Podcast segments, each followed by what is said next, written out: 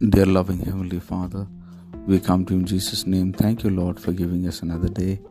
Thank you for your presence which was with us in the previous day. We pray that your presence will go ahead of us and do mighty and marvelous things, O Lord. Thank you for the word which you've given to us for today.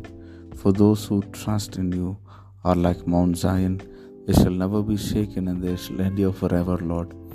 Thank you, Lord. Lord, we pray that people's faith will become stronger, Lord, in you, that they will believe in you, Lord, that they will be a well fortified city, Lord. Yes, Jesus, whose dependence and faith will be only on the living God. Lord, we pray that they will never be shaken, O Lord Jesus, even as they put their hope in you, Lord. Be with your people, bless your people, protect your people, Lord. We give you the glory, honor, and praise. In Jesus' matchless name we pray. Amen.